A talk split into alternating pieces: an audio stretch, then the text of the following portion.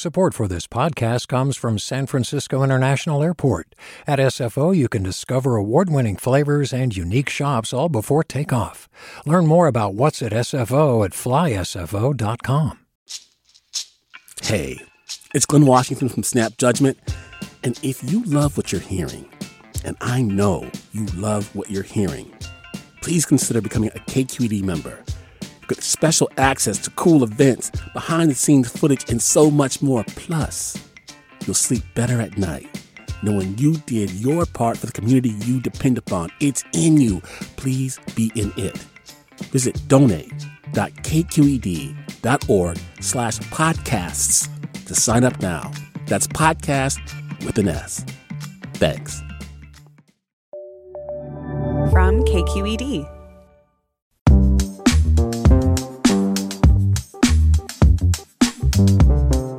Family. It can be complicated. Maybe you're looking ahead to that family vacation over the holidays, or maybe you're dreading that uncomfortable dinner with your nutty uncle or your cousins who always disagree with you about politics. Last week, we brought you a story about a bunch of siblings who didn't know each other growing up, but who all shared the same sperm donor dad. And they found they shared other things too, like a love of singing this week, we're bringing you another show about family families digging deep, pulling together when confronting some of the hard things life can throw our way. From a family in Butte County coping with the tragedy of wildfire. My parents' house was the central location for Christmas, Thanksgiving, birthdays. That's where we went. So we have to just rethink it. To a Bay Area family, intentionally created by people who never thought their paths would cross. Yeah, I don't want them to see us in our country as is full of mean people that, that don't welcome them. And a family business in Merced County facing an unexpected threat a critter with orange bucked teeth. I'm Sasha Khokha, and this is the California Report magazine. Your state, your stories.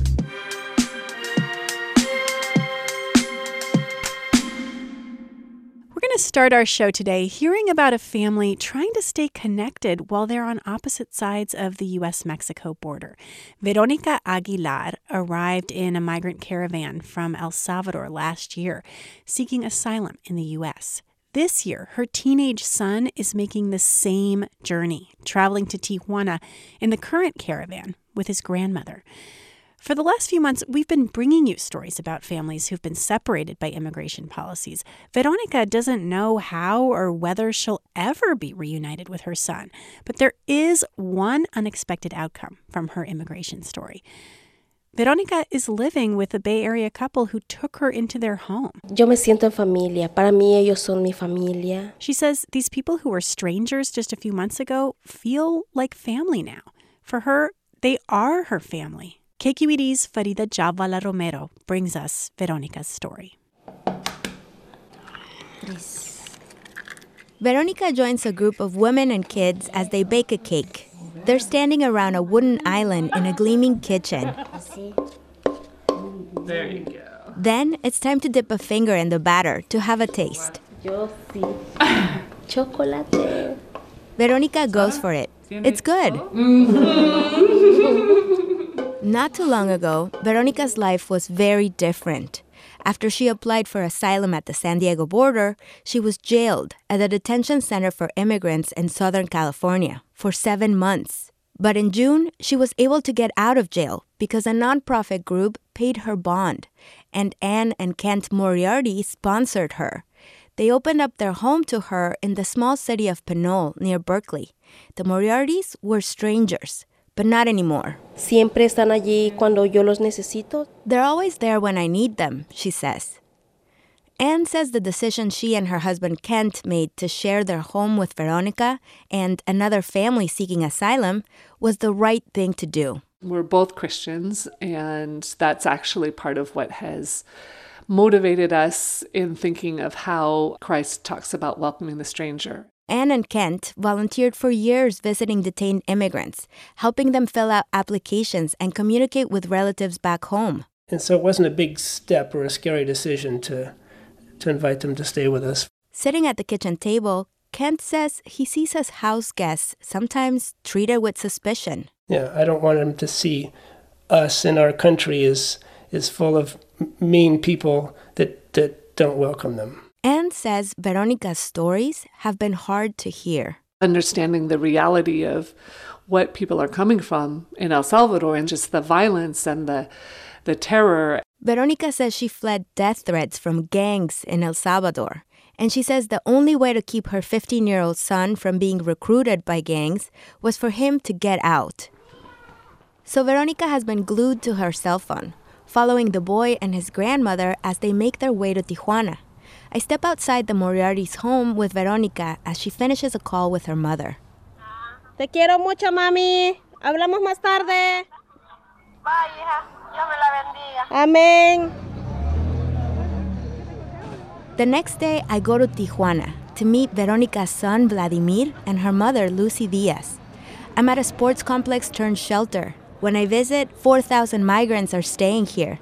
Lucy shows me where she sleeps, on the ground under a tarp. Her mat touches others all around her. Esta está por caerse, mire. She says walking with the caravan, her sneakers fell apart, and someone gave her a pair of flip flops. Her feet got bloody, and she lost three toenails on her right foot. Y en este perdí tres también, mire.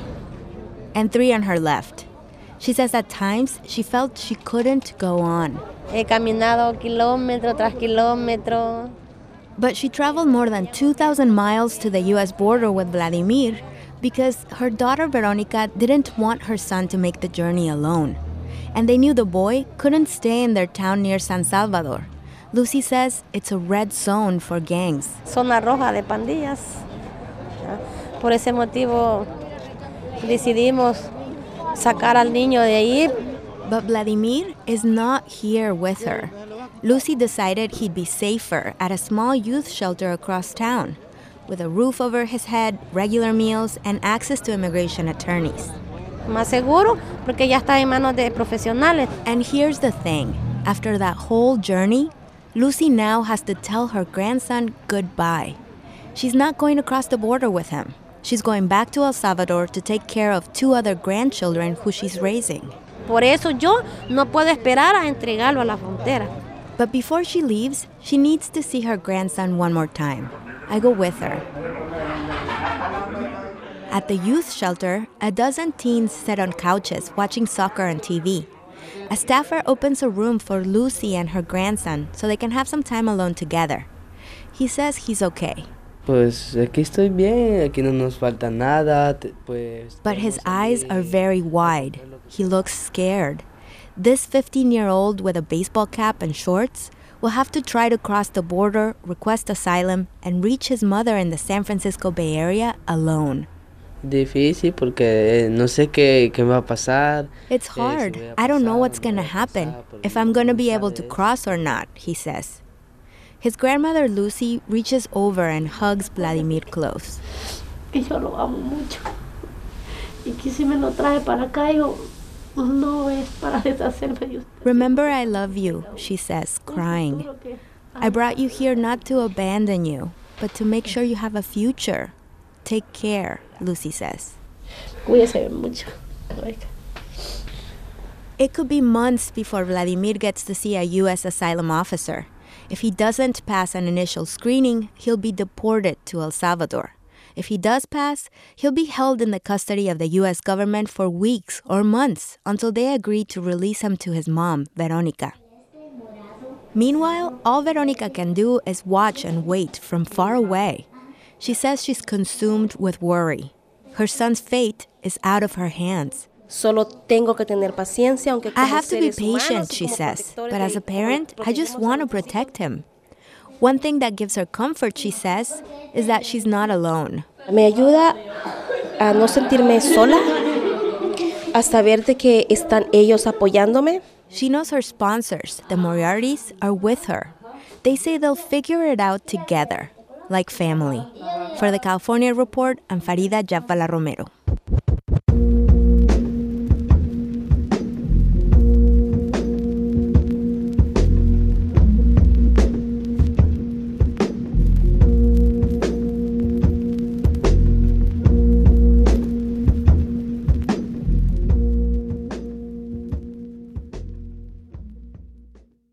We're talking this week about families. And one of the most painful things that all families have to deal with eventually is death.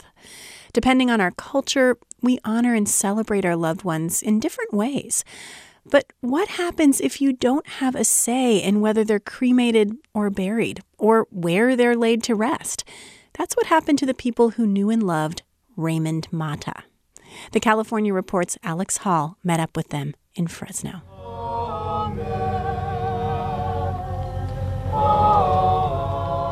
On the west side of town, there's an empty lot near the train tracks. Guests sit in plastic white chairs on astroturf. One by one, leaders of different faiths come up to a podium framed by flowers.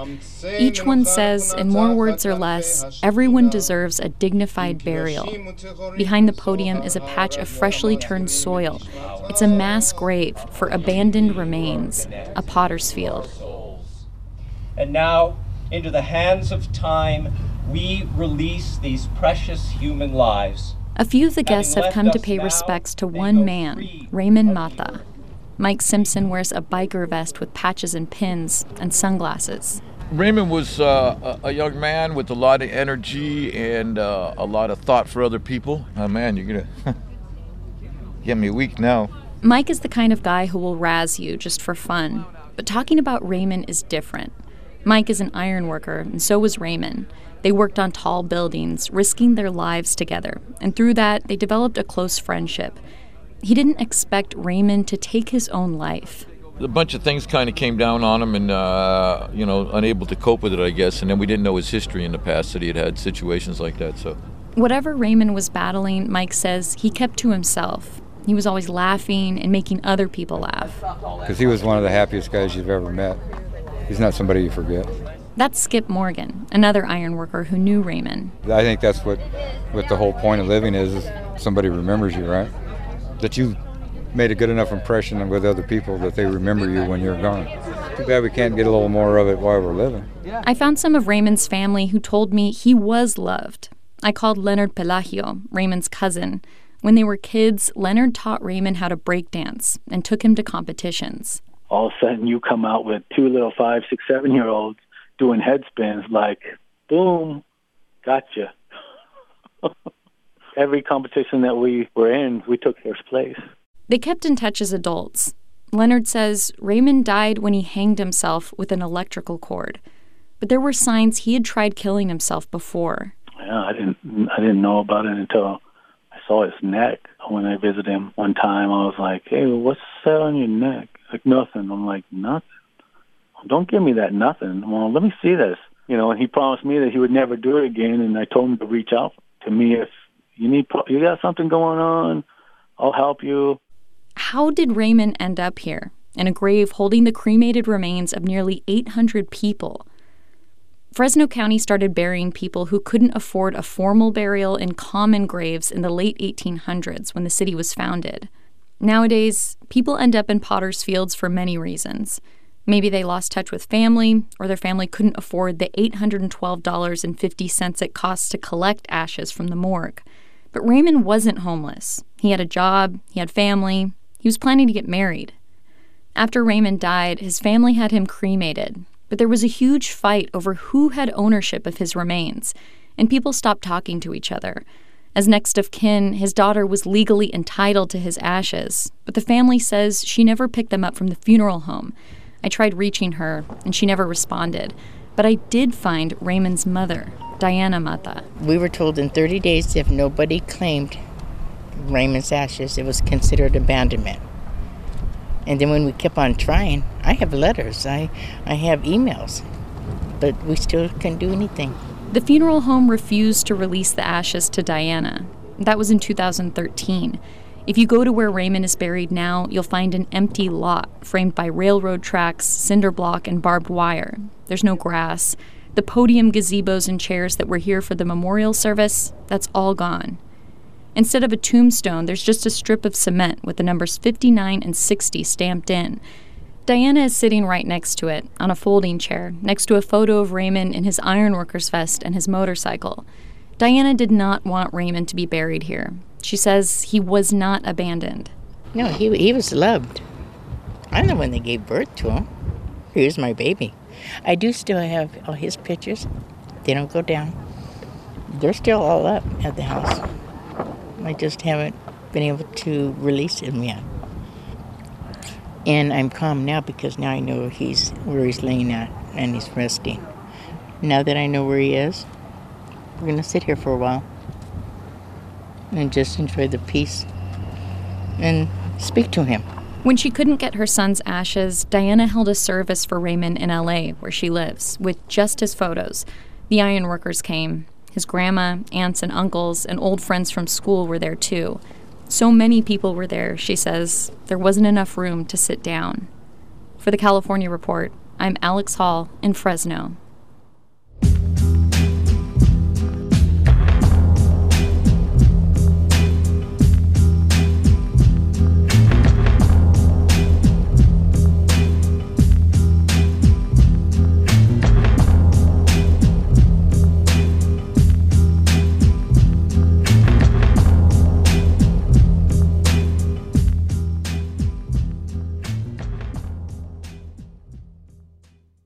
We're going to head a little bit north from Fresno to Merced County, California's sweet potato capital.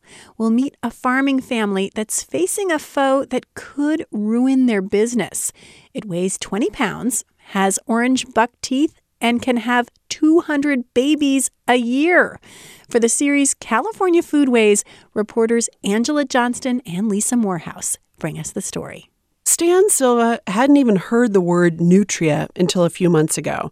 Now he's worried about the damage these critters could do in California if we don't get rid of them. It would be devastating. They can uh, basically ruin the ag industry here. They get in your fields, they burrow into your canalways, your waterways, making the state's water infrastructure more vulnerable. These rodents have been spotted mostly in Merced County for the past year, but they're on the move, heading toward the San Joaquin Delta, the most critical piece of California's water system. They're just a menace. Stan's son Aaron tells us even though he's worried about nutria, he's never seen one. Angela shows him a picture. So that's a nutria, a little varmint looking thing, like a rat. Almost looks like your dog, Dad. Yeah.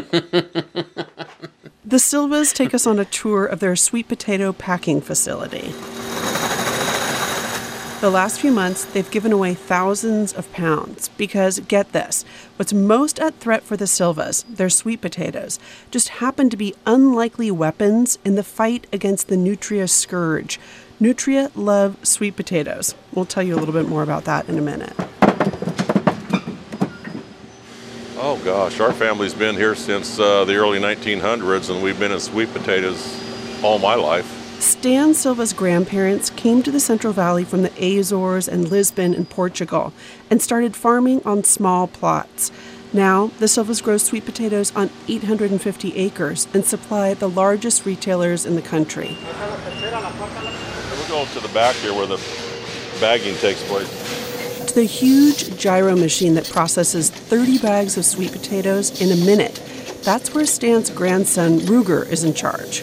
Forgive me, but you don't look like you're old enough to have such a big role in a company like this. I'm only 18, but I, my dad had a heart attack, so I had to come back and help with everything.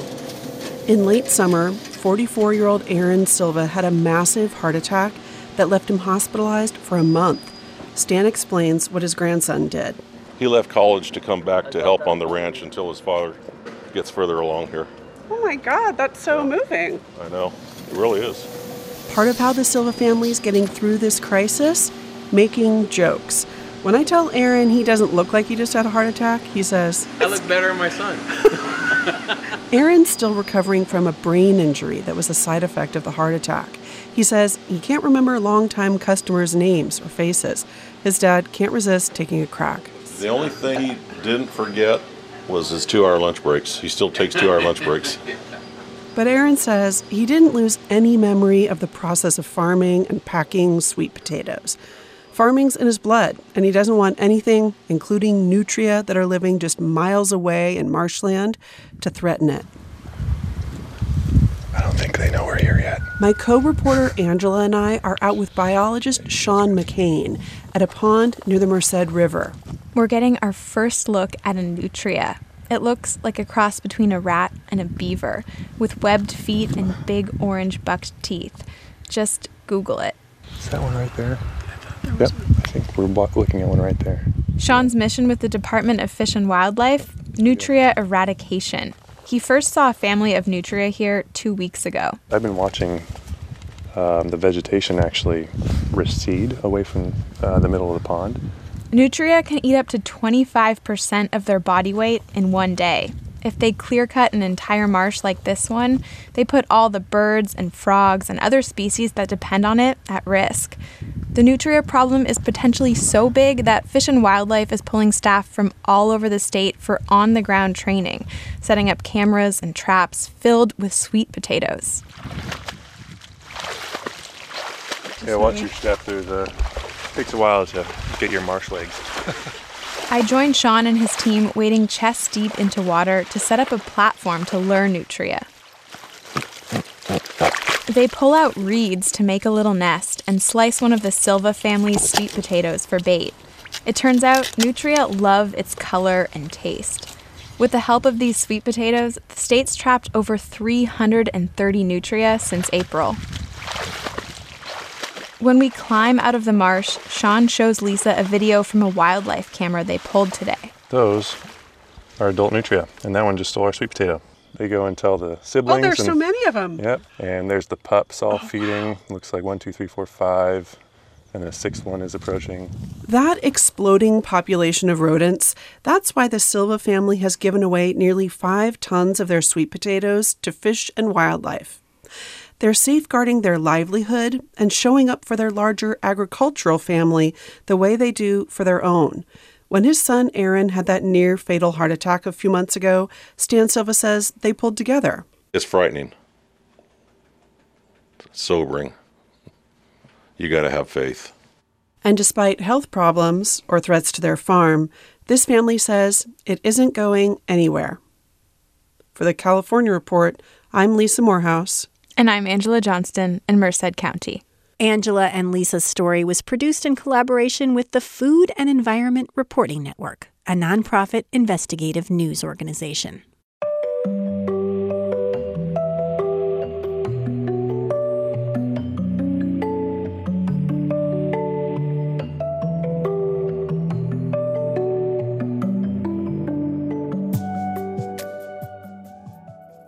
It was 1960 when a young couple from La Verne in LA County moved north to Paradise.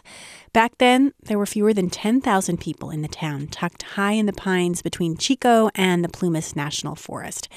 An 89 year old woman named Arlene Harms remembers it well. We lived there when it was no stoplights. No, I mean, there were no stoplights. No There was nothing in paradise when we first moved there. And that's why I loved it, of course. Arlene's husband, Ellis, landed a job as the principal of what was then the only elementary school in Paradise. That's gone now, burned down. I can't believe it. It was built by WPA in 1935, and it's gone. The church that we came to Paradise for as well is uh, gone. Arlene played piano and organ for that church before it too was destroyed by the Camp Fire.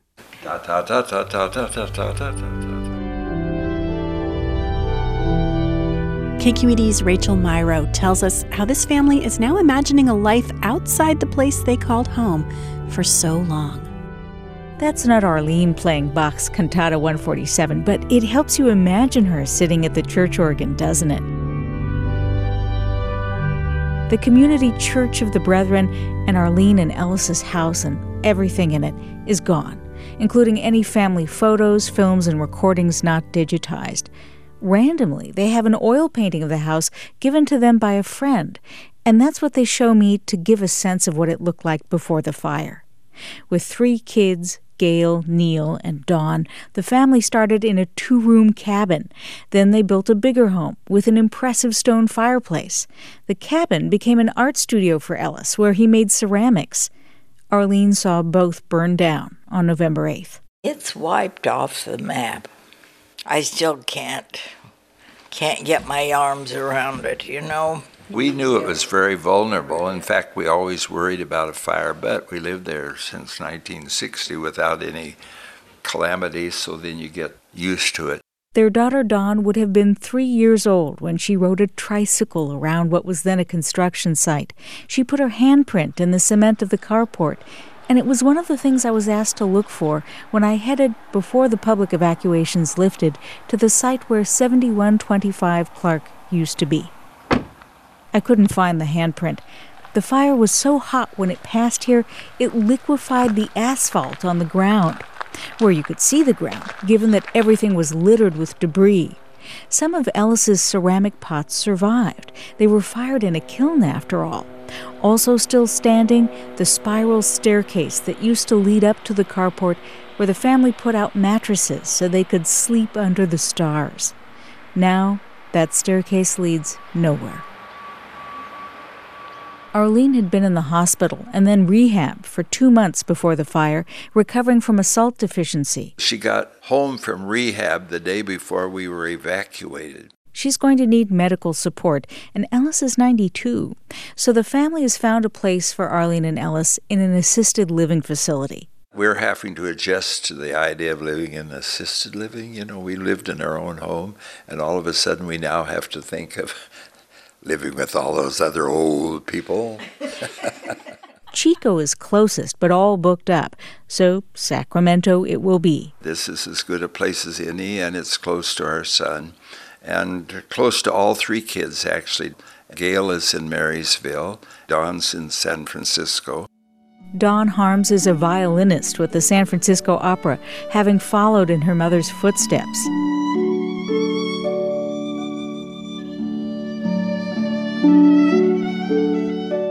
My parents' house was the central location for Christmas, Thanksgiving, birthdays. That's where we went.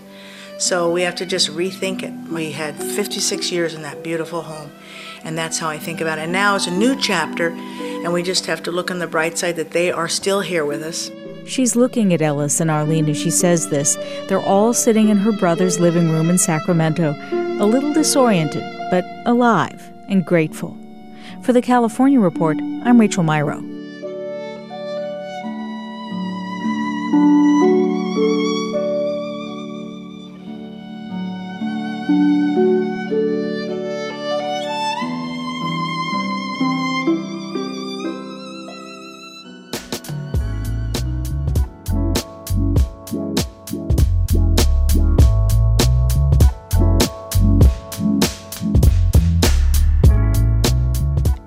That's our show for today. I'm Sasha Khokha. If you missed any part of today's show, subscribe to our podcast, The California Report Magazine. Just look for the bear wearing earbuds. We're a production of KQED Public Radio in San Francisco. Our director is Susie Racho. Our technical producer is Seal Muller, and we had additional engineering from Katie McMurrin. Our senior editor is Victoria Mauleon. David Marks is our online producer, and our intern is Marisol Medina Cadena. The California Report's editorial team includes Tyche Hendricks, Polly Stryker, Ethan Lindsey, and Holly Kernan. I'm Sasha Khokha. Have a great weekend.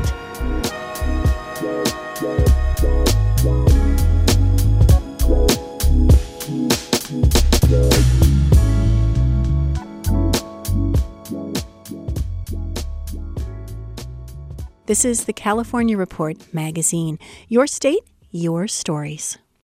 Support for the California Report comes from College Futures Foundation. More graduates for a thriving California.